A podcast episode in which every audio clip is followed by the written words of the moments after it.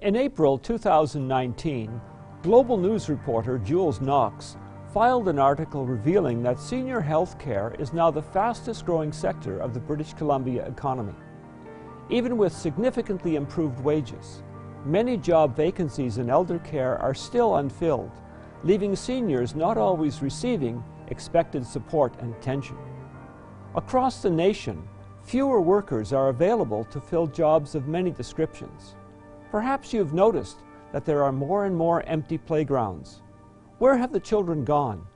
Why is this happening? Is this a canary in the mine? Stay tuned.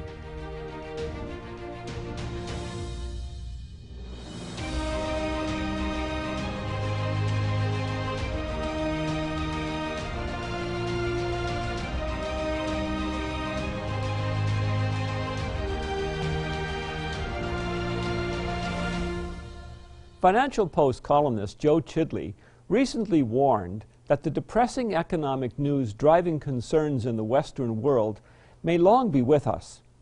The root causes have nothing to do with China, as is often presumed, but rather with internal issues within our own lands. He explains that in Western Europe and Canada, we are actually seeing a steadily declining growth rate in the economy that will likely only continue. Back in 2013, and again earlier this year, economist Lawrence Summers recoined a term that was first floated during the Great Depression secular stagnation, an extended period of low or no economic growth. To grossly oversimplify Summers' view, the problem is a lack of demand. One big reason that populations in the developed world are getting older. Now there's nothing wrong with older people, but they tend to buy and produce less stuff. A shrinking labor force means that the private sector has less opportunity to put money to work to enhance productivity. During the 2016 U.S. presidential election, the winning candidate promised an economic growth rate of between 4 and 5 percent. In truth, the U.S. economy grew about 2 percent in 2019. This is better than in most Western economies. German and British GDP grew only at 0.5%, France 0.3%, while Canada looked very good at 1.6%. Chidley points out that in the 1960s, growth in the West was in excess of 5%. Through the 1970s, it hovered about 4%. But by 2019, nations struggled to hit 2% or less. Why? The decline in demand growth has coincided with a sharp increase in the proportion of the elderly in the developed economies in the group of seven. It has doubled since the early 60s.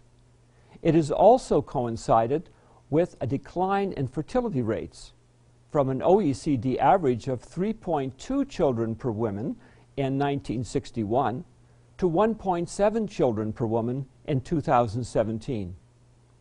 Many demographers and economists have predicted this as the result of a major cultural change in Western nations. For a population to replace itself, there must be an average birth rate of at least 2.1 babies per woman. Yet in many nations, this is no longer the case. Joel Coughlin writing for Forbes in February 2017, notes that in 1995, only one country had more people over 65 years of age than under 15. In 2020, there will be 35 countries in that situation. Coughlin's data shows that by 2050, less than 30 years from now, the populations of many nations will actually have experienced steep decline.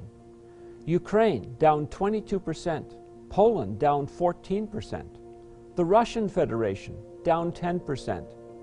Germany's population will fall 7.7%, and Japan's population, the world's third largest economy, will fall 15%. Coughlin puts this in some very stark and understandable terms, using Germany and Japan as examples. In 1990, there were 4.7 working age Germans per over 65 person. By 2050, This number is projected to decline to 1.7. In Japan, the ratios are worse, dropping more than one half from 5.8 in 1990 to 2.3 today and 1.4 in 2050. This means that instead of 4.7 people contributing to the support of retirement pensions, there will be less than two. Having more seniors than youth forces nations to revise economic policy and political positions. As an aging workforce retires, there are fewer younger workers available to pay taxes and support pensions. Economic vigor declines. Growth weakens as consumption demand is reduced. In France, measures to adjust for this have led to considerable civil unrest. In Canada, the number of births per woman fell to 1.54 by 2016. Also in that year, Germany came in at 1.5 and Italy 1.35. Currently, the situation in Canada and the United States is similar, but with a difference. Despite a decline in birth rate, Canada is holding its own due to large-scale immigration. Immigration is also a factor in the United States, but the total rate is augmented by women of religious background having a birth rate higher than 2.1, the replacement value. Thus, the United Nations claims that Canada is tied with the United States for the fastest projected population growth of any developed country.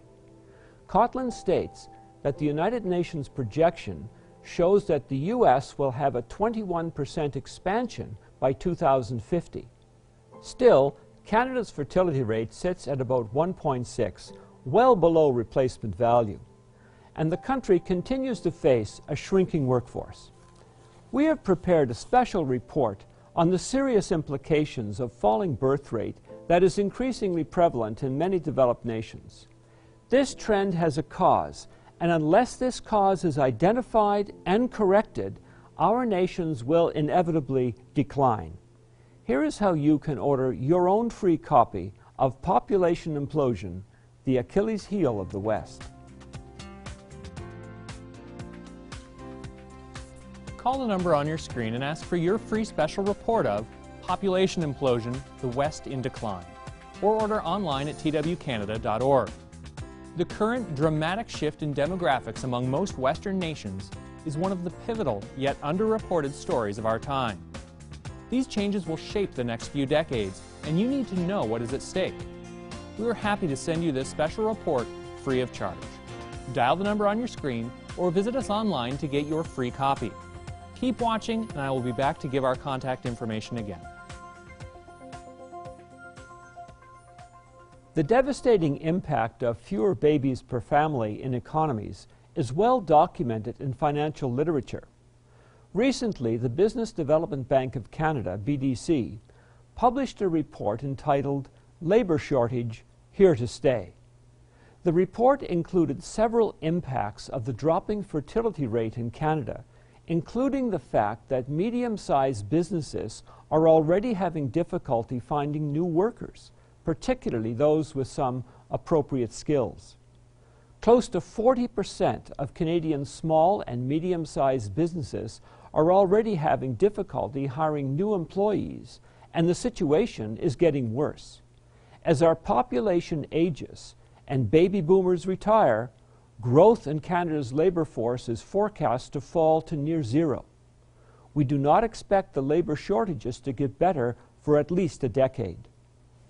This publication goes on to state that growth in labor supply has been falling since 2000, and the trend continues with growth in available labor staying at about zero at least until 2030. Economic writers like Joe Chidley of the Financial Post stress the connection between declining and aging populations and decline in GDP growth. To a great extent, it follows that an aging population will buy fewer goods, reducing consumption and thus forcing a reduction in production. Production, of course, is the real driver of economic growth. The relationship between economic growth and a birth rate at or just above replacement levels is undeniable. To further illustrate this trend, please note the trend in a graph showing births per woman from 1926 to the present. In 1926, the average Canadian family had 3.4 children. This peaked in 1961 at 3.9 children per family. Today, it averages 1.6. The curve defined by births per woman in our society is, in most cases, a predictor of economic growth. Perhaps this is why nations like the Russian Federation and Japan are providing incentives for young husbands and wives to have at least two or three children. You may also be surprised to learn that China has also begun to encourage families to have more than one child. These figures, while they might seem a bit dry, carry a critical warning for our nations today. What occurred in the past half century that has brought us to this situation? A number of developments have contributed to the effect we are seeing today. In large measure, these results were not immediately foreseen, nor were they necessarily deliberate. But they have contributed to the lower birth rate nonetheless. During the remainder of today's program, we will examine five cultural shifts which have contributed to declining birth rates. Women in the workforce. In the two great world wars of the 20th century, women in Allied countries made a huge contribution by moving from home to the factory, enabling men to be freed up for military service. Some historians conjecture that the war effort of women in the English speaking world on the home front was one of the decisive factors in victory, given that women in the Axis powers were not drawn into war manufacturing in the same way. Subsequent to the wars, however, many women remained or wanted to remain in the workforce, resulting in the beginning of a cultural shift in domestic traditions. Of course, when married women began to work on an increasingly regular basis, family income rose. But with that came the understanding that families had more expendable income, and the market adjusted, charging what the market will bear. Everything became more expensive. And this has gradually resulted in today's present condition where many married women have to work to meet family needs. Lifestyle changes. Many parents feel they cannot afford more than one child, which could require a larger apartment or house, as well as daycare costs and other expenses involved in caring for a child. Complicating this is the marketing of lifestyles with frequent holidaying and various social expectations that send the message one needs to enjoy life and deserves luxury items, which may not be as possible if children are present. Seldom does one see programming that encourages a married couple to feel fulfilled and rewarded by having a family of several children. This dramatic cultural shift has largely been made possible by our third cause war against the traditional family. One of today's realities is that we live in the midst of a war against the traditional family. Bruce Frohnen is a professor of law at Northern Ohio University College. He asked the question in a recent article how do we continue to exist in a culture that brands traditional morality oppressive? The family has become the center of the culture wars because it is where people's characters are formed. Even as our educational institutions, from pre kindergarten through college, become increasingly brazen in their drive to indoctrinate young people into an ideology of victimization, resentment, and individual entitlement. Too many resist for the taste and comfort of progressives. The connection between Christianity and the traditional family of man, wife, and children is quite strong. Diane Watts, researcher for Real Women of Canada, in an interview with Tomorrow's World Viewpoint entitled The History of Feminism and Its Impact on Men, explains that feminism, which is driven by Marxist philosophy, demands that women see themselves as victims, needing to free themselves to work and to do what they want, being liberated from the burden of husbands and children. Radical feminism represents a worldview drawn from theories of social deconstruction and Marxism and views children and the traditional family as being in the way of a woman's path to success and fulfillment. Here is a portion of the interview with Diane Watts. Another area of feminism which is very interesting, uh, and it touches Canada, the famous five, which has statues on Parliament Hill, um, were of the first wave of feminism. And Nellie McClung, she actually stated that the family should come first, and that if women have children, even their, if they're adult children, um, they should come first.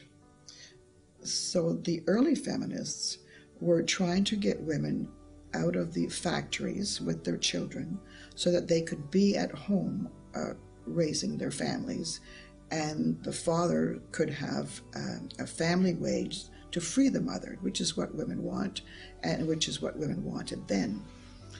Um, so when we succeeded as a Western culture after the Industrial Revolution to attain this for women and fathers and children.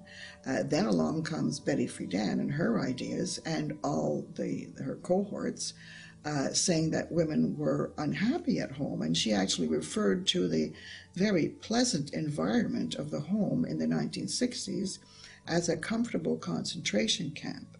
Now, that should have been a clue to people. How can you possibly compare the home to a concentration camp? Does she really know what a concentration camp is.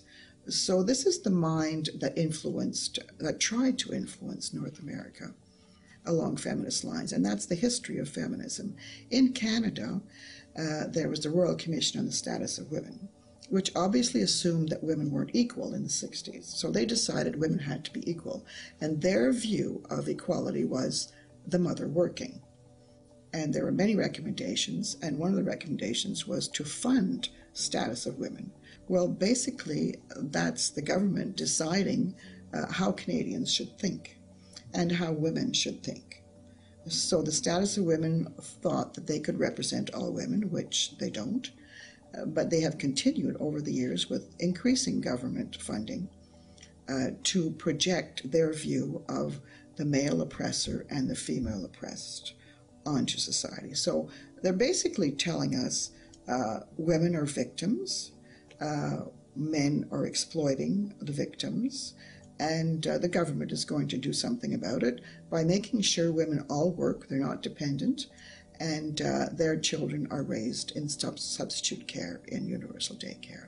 So that's basically the history as we see it. And any opposing view um, is shut down we were able to function through the democratic system, make presentations before parliamentary committees. So our views and the views of the majority of women who think like us are on record. You can watch the full recording by searching Tomorrow's World Viewpoint on YouTube. Ms. Watts articulately explains how the values of contemporary society are designed to belittle and destroy the traditional family unit.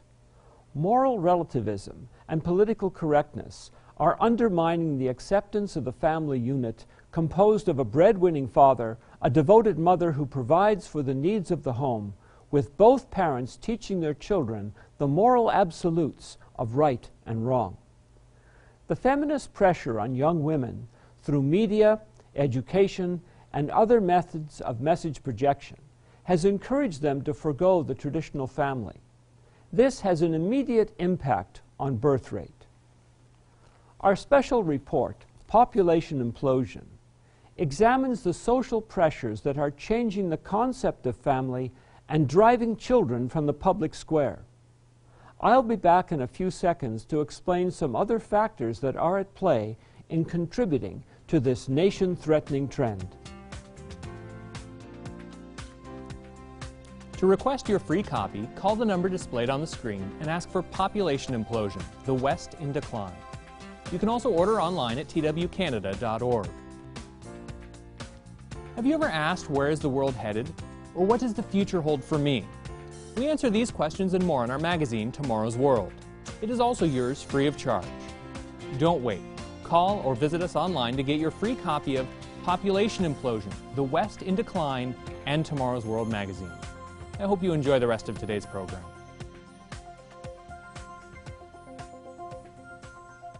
Welcome back. On today's edition of Tomorrow's World, we are examining the falling birth rates in Canada and other Western nations and are keying in on five shifts in Western culture which have contributed to this trend. So far, we have identified three such trends. Abortion. In addition to the messaging to women about the need to put their careers first, there is also the mounting pressure to force public acceptance of the practice of terminating pregnancies through legalized and publicly funded abortion. Hailed as that which liberates women from the shackles of child rearing, legalized abortion has been a deciding factor in falling birth rates. The Guttmacher Institute reports that between the years 2010 and 2014, a full 25% of all human pregnancies on Earth were terminated with a deliberate abortion. This translates into 42 million deaths of unborn children per year. In Canada, from 2011 to 2016, an average of over 100,000 abortions occurred per year. To put this in context, it means that each year the population of 200 schools is eliminated, along with 2,000 teaching positions. The economic loss of the potential contribution of those 600,000 young people terminated in that six year period will economically impact the lifestyles of Canadians for many years. There is one more cultural shift we must address as a contributing factor for declining birth rates. Decline in biblical Christianity. In the West, the loss of the influence of biblical Christianity as a guiding social compass has removed the concept of absolute moral standards that previously underscored the importance of the traditional family. The result now threatens the continuance of social and economic order, as well as the potential sense of personal fulfillment and happiness. As stated by best selling Canadian author William Gairdner, I am persuaded that the health of our entire civilization depends not on the autonomous individual, and certainly not on the state, but on the family, which lies between these two things and is our prime value generating entity and source of freedom, privacy, and meaning. That meaning and the importance and privileged status of the family is being eroded before our very eyes. And it is happening not because people do not care, they do, and passionately, but because they have lost touch with the arguments and values necessary for its defense. I would add to this that our people have lost touch with the moral foundation of our culture. In a prediction about the end time descendants of the biblical patriarch Jacob, the prophet Hosea states Aliens have devoured his strength, but he does not know it. Yes, gray hairs are here and there on him, yet he does not know it. The gray hairs here are a remarkable prediction of the aging state of the English speaking world and Western European nations of our day. Their people have been deluded into believing that children are a burden, contrary to God's clear declaration. Behold, Children are a heritage from the Lord. The fruit of the womb is a reward. From the beginning of man's story, it was taught and understood that the family was the fundamental unit of society, and that this family consisted of a father and a mother who, in the course of time, had children. The roles within the family represented a division of labor and created not only a stable economic unit, but a source of fundamental education in right and wrong, politeness, and what is appropriate behavior. Right and wrong were defined by revelation from God their Creator, and these concepts were housed in the sacred text known as the Bible, which was the guideline for social order in the Western world. This was, up until relatively recently, the anchor of culture and the definer of morals. The Bible recounts the charge given to the first humans that they were to be joined as husband and wife, and subsequently work and live together faithfully and raise children. Then God blessed them, and God said to them, Be fruitful and multiply, fill the earth and subdue it. Children were to be an expected product of marriage. In fact, human biology was designed with that in mind. These children were to be for the benefit of all concerned. Children's children are a crown to the aged, and parents are the pride of their children. As many nations are now learning, when there is a deficit of children, the society cannot continue. It cannot create the wealth needed to sustain itself and cannot provide the workers to meet its varied needs. Alas, the fruit of the radical social movements of recent times, which decry the family, the traditional roles within the family, and denigrate the offices of husband and wife, mother and father, has not been a happier or more stable society, but quite the opposite. There is, however, a promise held within the prophecies of the Bible that speak of a time in the future when this situation will be changed and mankind will finally see the tremendous benefits from living life in accordance with the way God intended for man and no longer resist it. The difference is described in the inspired words of the prophet Zechariah. Thus says the Lord, I will return to Zion and dwell in the midst of Jerusalem. Jerusalem shall be called the city of truth, the mountain of the Lord of hosts, the holy mountain. Thus says the Lord of hosts Old men and old women shall again sit in the streets of Jerusalem, each one with his staff in his hand because of great age. The streets of the city shall be full of boys and girls playing in its streets. If you would like to learn more about this critical topic, we have prepared a special report entitled Population Implosion. It is comprised of four insightful articles that will supplement today's program.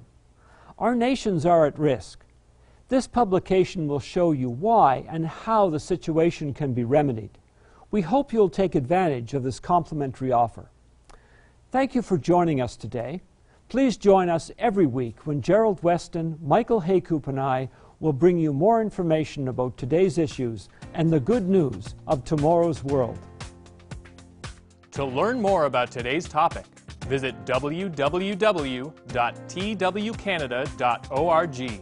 You can also order by calling us at 1 866 784 7895 or by writing to us at Tomorrow's World, P.O. Box 409, Mississauga, Ontario, L5M 0P6. You will also receive a free subscription to Tomorrow's World magazine, revealing God's principles for living an abundant and happy life while providing insight into current and future events.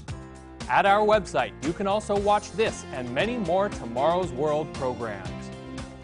Call 1 866 784 7895.